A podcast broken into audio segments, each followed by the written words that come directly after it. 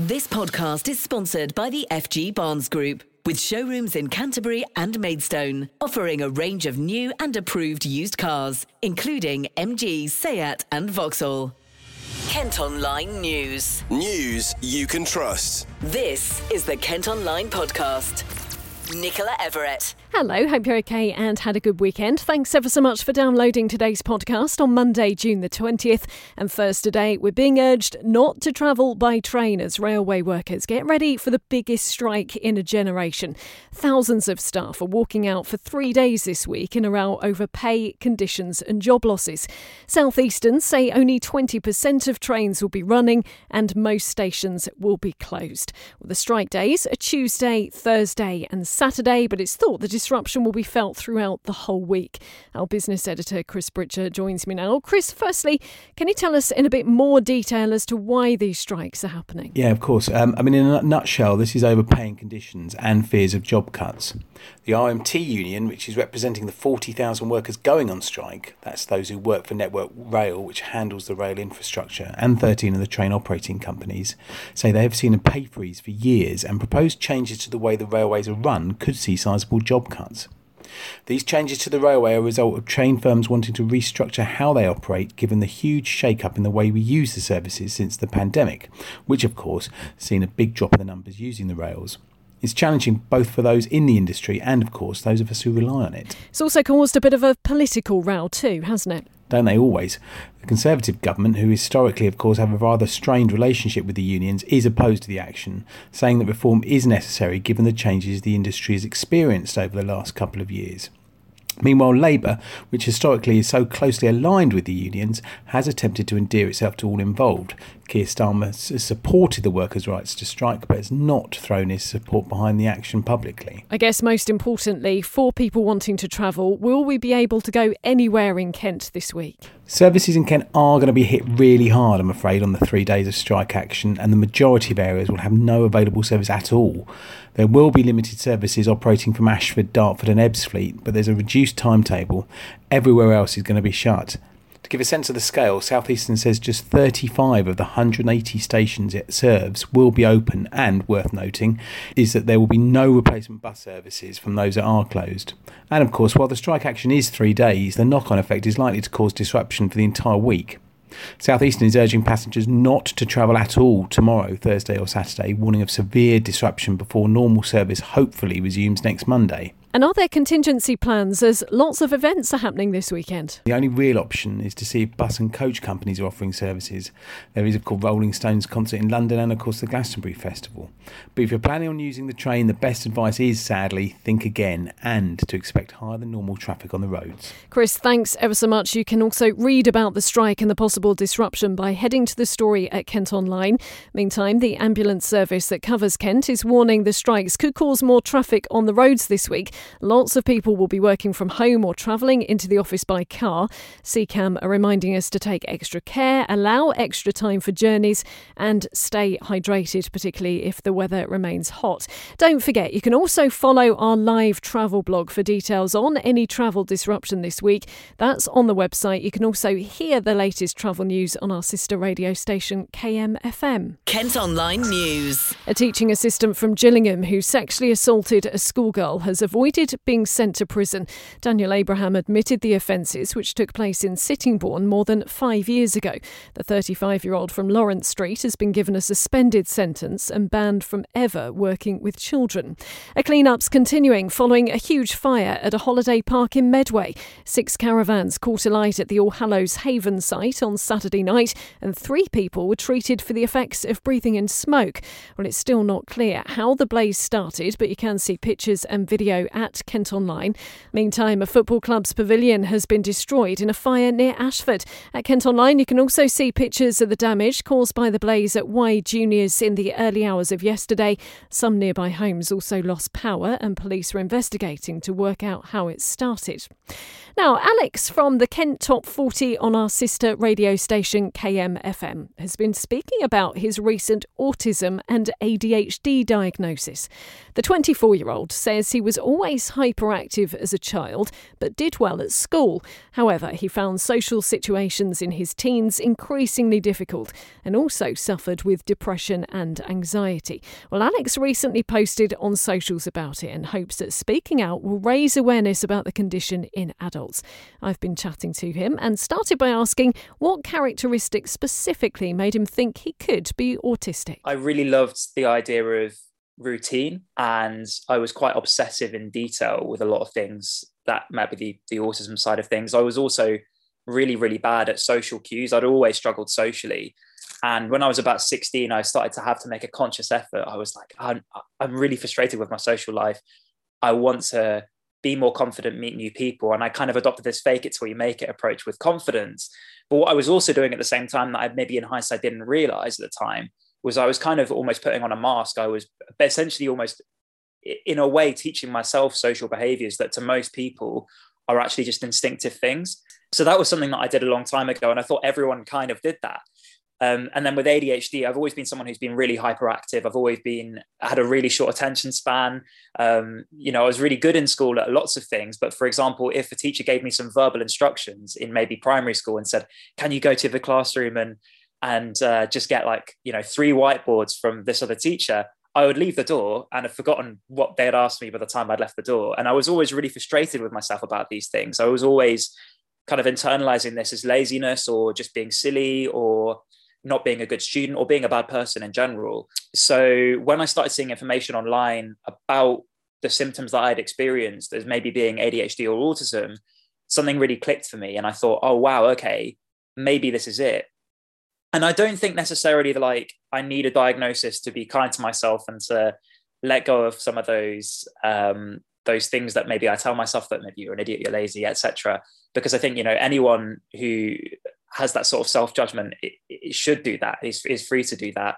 Um, but for me, it just answered a lot of questions and it taught me a lot more about myself that now I can go into the future armed with uh, a load more knowledge about how my own brain works. And, you know, after twenty-four years of, of not knowing that, that is so welcome. I was going to say, how much of a difference has it made to have that diagnosis and to be told this is it? Does does it make it suddenly easier? Did it feel like a bit of a weight lifted off your shoulders? To be honest, actually, not necessarily, because I think it it, it was more of a slow realization for me. Over lockdown, I started looking into it. So it's been something that's been a slow process, almost over a, over a year nearly. And when I actually got the diagnosis through, I was, I wouldn't say I was certain, of course, because you can never be certain until you're assessed by a professional. And I, you know, self-diagnosis is a really tricky one because it can provide closure to some people, but of course you, you really should get professional to, to look at you to make sure that that's what it is and you're not misdiagnosing. But I think for me, it was, it was something that it did give me a lot of closure at the same time, like, you know, things that I was, was holding against myself in the past and saying, you know, you made a mistake here or um, you messed that up, you know, friendships that I've lost, things like that. Could all of a sudden I, I had a reason why, um, you know, I'd made a mistake or something I'd done that hadn't worked, or I'd annoyed someone um, by essentially being hyperactive or, or something along those lines. And it it was it was just able to give me, I think, a, a lot more peace. So I don't think when I got the diagnosis through, I, ha- I had that closure then, but I think over the process of learning more about these things and also just learning to accept those parts of myself a bit more, that really gave me the closure that, that I needed. And, and, you know, even since the diagnosis, I'm still finding out new things about A D H D and autism. What's the sort of reaction been from your friends and family? I mean, were they surprised that you were wanting to go for a diagnosis in the first place? I laughed instinctively because I, I, there were some really funny reactions, actually. I had, I mean, my parents had, and I think this is actually quite important to say, is that because it's how we, we frame these things, is that they had actually suspected a long time ago when I was a child that I might be autistic. But as it was classed at the time as a learning disability and I was always top of my class, they didn't feel that I would actually meet the criteria. Sorry, I don't mean that in like a, a big-headed way, by the way. I, I was just, you know, okay in school. But um, I think because I was, it was okay academically, it wasn't really a priority. And I think maybe that says something about how we view these things. You know, we're looking at the academic side of, of children in, in a lot of cases, schools, teachers, I think about that the whole time, but actually I was struggling for so, so long. You know, I struggled with depression um, in my teens a lot. I struggled with a really, really bad anxiety. Um, I've always had sleeping problems, which have been potentially tied to A D H D. And because I was always doing well academically, people were always okay with that. They, you know, they didn't really see that I, I was actually struggling so much with so much else. And I think it's it's really, really important that um, as, as more and more people get these adult diagnoses, that we maybe reevaluate how we look at things. And uh, so that was that was that was one reaction. My parents were sort of understanding, and, and they were really, really helpful through the process. Some of my friends, hilariously, actually, uh, are also autistic. And one of them actually just said to me, as soon as I said I was looking into our diagnosis, he just said, "Oh yeah, of course. Yeah, you're definitely autistic. You, you definitely have A D H D. I have both of them. You are literally, you know, it's why we get on so well." And, and that's been quite funny, because I found out that a lot of my friends are also neurodivergent in some way. They have autism, they have A D H D or, or O C D or, or something like that. Um, and, and that's kind of why we maybe get on, is because we maybe think in a slightly different way to other people. And this this whole thing I thought I was doing, where I was cultivating this sort of wacky friendship group who are happy to look outside the box and maybe don't believe in sort of ingrained social rules, was, was actually a, a load of amazing autistic people that I, I was basically friends with, which was A, a wild realization, to be honest. Um, some people have been surprised. I think, you know, I, I've spoken to some people who say, "Oh, wow, you, you know, like, how can you be autistic? You're a radio presenter. You're really social. You've always had so many friends." And I would just go back to what I was saying earlier about, you know, when I was sixteen, I really came out of my shell, um, and sort of had to almost mask up and become this different person in order to fit in. And to be honest with you, that's something I still do on the radio. I'm not saying that's not authentically me, because that is definitely part of me. That's who I am as well. But it takes a lot of energy for me to put myself into those situations, you know, for me to sit on a call in an interview situation, for me to, to get on the radio. So you might see me being bubbly, you might see me being really positive and, and really expressive. Um, but then when I go home, I have to lie down for a few hours. I can't really um, maybe operate on that level functionally, that's the same level that everyone else maybe can. How important do you think it is that you do speak out about this? Because I'm sure there are an awful lot of people who are in a similar position that you were a couple of years ago, thinking, "I wonder," and have perhaps not taken that step. They've been a bit too frightened, maybe, I guess, to, to actually have a label put on something that perhaps they think others might judge a little bit. Yeah, totally. I mean, I understand that. I think um, it was definitely, that was that was the main thing that was holding me back from, from speaking about it one hundred percent, because I think there is still definitely some elements of judgment in society. But what I will say is that as soon as I posted that, I was just overwhelmed by positivity, support from people that I really looked up to within the radio industry, within media in general. And I also had, I think, five or six messages from people who I didn't know, who essentially were saying they were going through the same journey that I was a year or two ago, and were reaching out to ask for advice or pointers and, and things like that. And honestly, that alone made the whole thing so worthwhile, because I know if I was in that position a year ago, two years ago, I would have loved to have had the same, you know, to have had someone I knew that was going through that experience. So I think by speaking about these things, it only leads to positivity. It leads to, you know, more acceptance. We, it's more visible, um, but then also more role models for people to follow as well. So yeah, I, I think, you know, one hundred percent there there are issues with how autism and A D H D are both perceived in, in very different ways as well. Um, but I also think that we'll only solve those problems by speaking about them. I think that's a really, really fascinating chat with Alex, and a bit of an eye-opener about the condition. Well, the National Autistic Society say one in one hundred people are on the autism spectrum, and there are around seven hundred thousand autistic people in the U K. You can share your thoughts on this one by getting in touch. It's news at the k m group dot co dot u k. This podcast is sponsored by the F G Barnes Group, with car dealerships in Canterbury and Maidstone. This is one of our most read stories today. An Ashford taxi company is closing after more than forty years after struggling to recruit drivers. Arrow Taxis is based at Cobbswood and has been taking fares since nineteen eighty-one. All bosses say the cost of fuel has also become unsustainable. The owners, who are Jenny Lucking and Karen Boyce, have released a statement. It's quite a lengthy one. You can read it in full at the website at kent online dot co dot u k, but it says, says that after forty-one years and much soul searching, they've taken the decision to close on Sunday, July the tenth. They've said it's been made because it's become increasingly difficult in the last few years to find drivers that give customers the good service that they've always provided. The pandemic, they go on to say, has also made the situation worse because drivers have left the industry and not come back. And they say new entrants to the driving profession have also not come through the pipeline. On top of that, they say that over the last twelve months, they've found costs have been increasing. That's costs for fuel and also parts for the car. Some, they reckon, have increased by up to two hundred percent. Well, lots of you are reacting to it on our socials today, and within the story itself, you can still let us know what you think. Sticking with transport news, and a park and ride in Canterbury is going to close at the end of the month. The Sturry Road site will be closed from July the first for up to two years in order to save the council money. COVID cases across Kent have risen by more than seventy-five percent in a week. Scientists are worried there could be a summer surge because of two new subvariants. The number of people in hospital with coronavirus in the county has also gone up from sixty to eighty-one. Now, this is one story from over the weekend. Asylum seekers who arrive in Kent after crossing the Channel in small boats could be electronically tagged under new Home Office plans. A twelve-month pilot's begun after the European Court of Human Rights blocked a deportation flight to Rwanda last Tuesday. The Home Secretary's described that decision as politically motivated.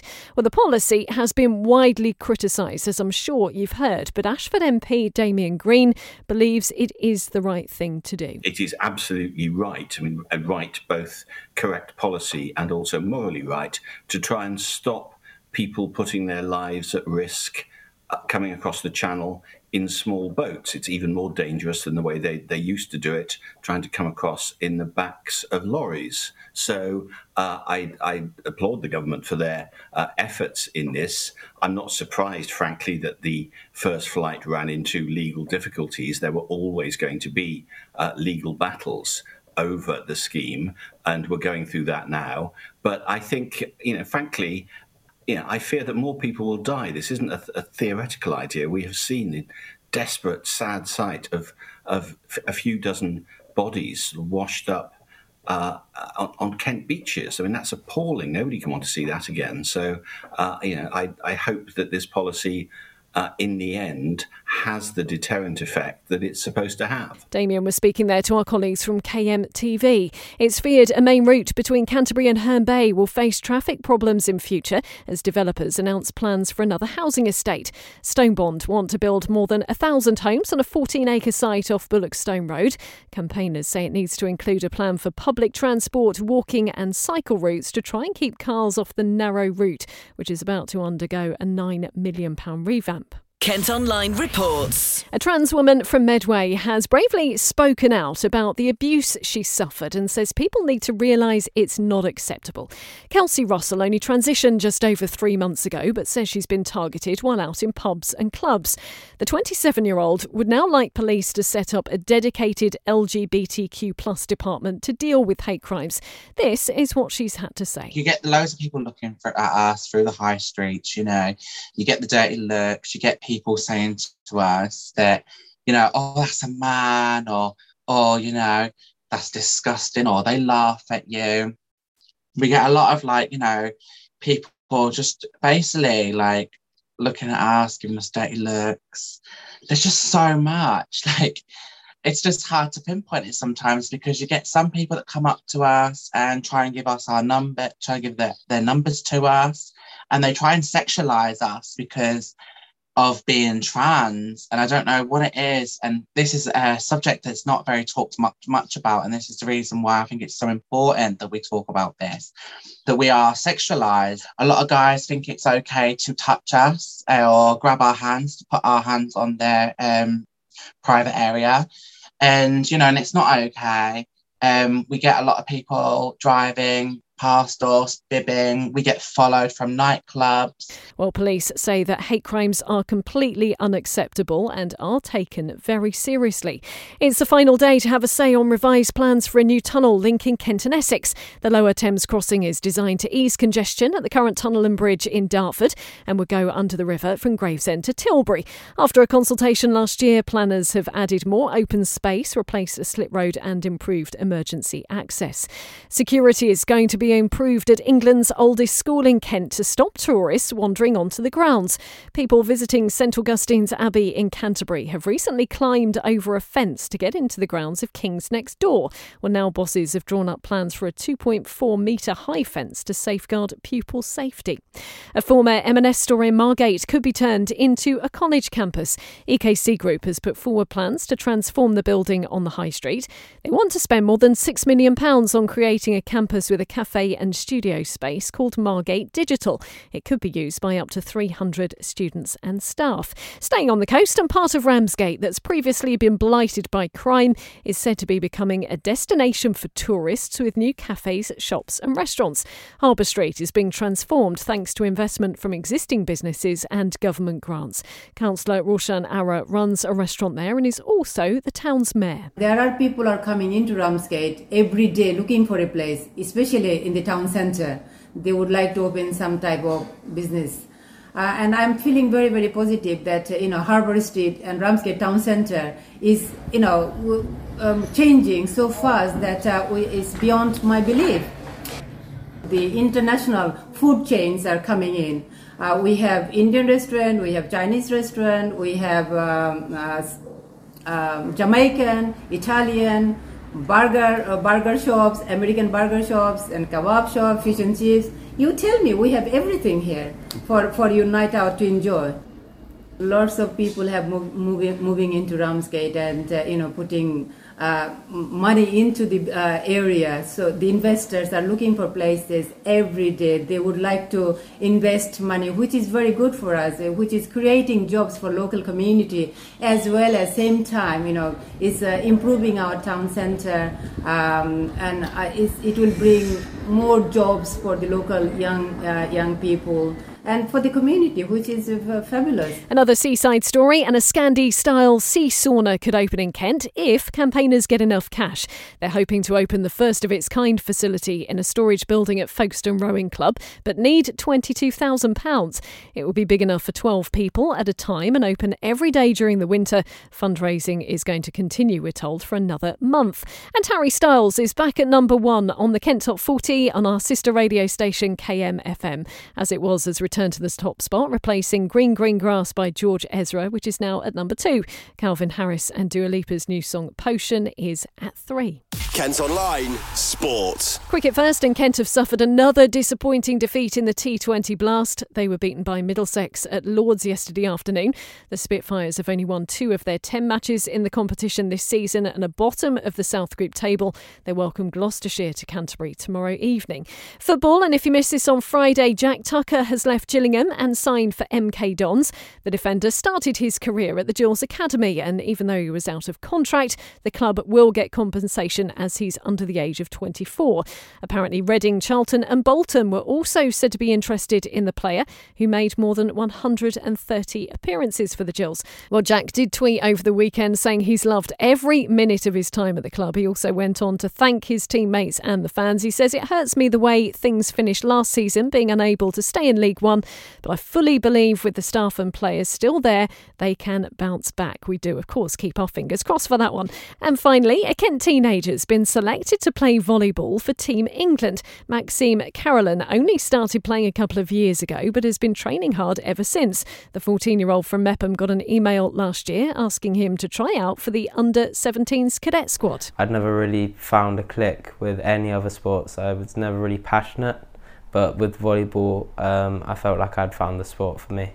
A sum- one summer ago, I was in France and I was training daily, and I was training for um, a few hours a day. And whilst we were there, I got the invite to the Volleyball England trials. Um, so we decided to accept, and there were one hundred twenty people attending the trials and only twenty people getting selected. So after that, when we got back to England, I attended the Volleyball England trials and played as the to the best that I could. And then a couple of weeks afterwards, we got the email back saying that I'd got in, and I was just overwhelmed, and I felt relief that I'd got into the team. It was massive for me because um, I was never really the athletic or sporty kid at school, so being able to play for England, a sport that I loved, really meant a lot to me, because before that I'd been putting in the graft, wanting to achieve high levels in the sport. So getting in was a really a big thing for me, especially when I went to the trials, going for experience, not especially getting into the team. He's hoping to eventually play for Team G B in the Paris Olympics in twenty twenty-four. But that's all from us for today. Thanks ever so much for listening. Don't forget, you can follow us on Facebook, Twitter and Instagram. You can also get access to the ad-free Kent Online premium site. To do it, you need to subscribe. Just head to kentonline.co.uk forward slash subscribe. And whilst you're on the site today, you can find out why Gemma Collins, Fred Cyriax and Gary Lineker were in Sandwich this weekend. News you can trust. This is the Kent Online podcast. This podcast is sponsored by the F G Barnes Group, with showrooms in Canterbury and Maidstone, offering a range of new and approved used cars, including M G, Seat and Vauxhall.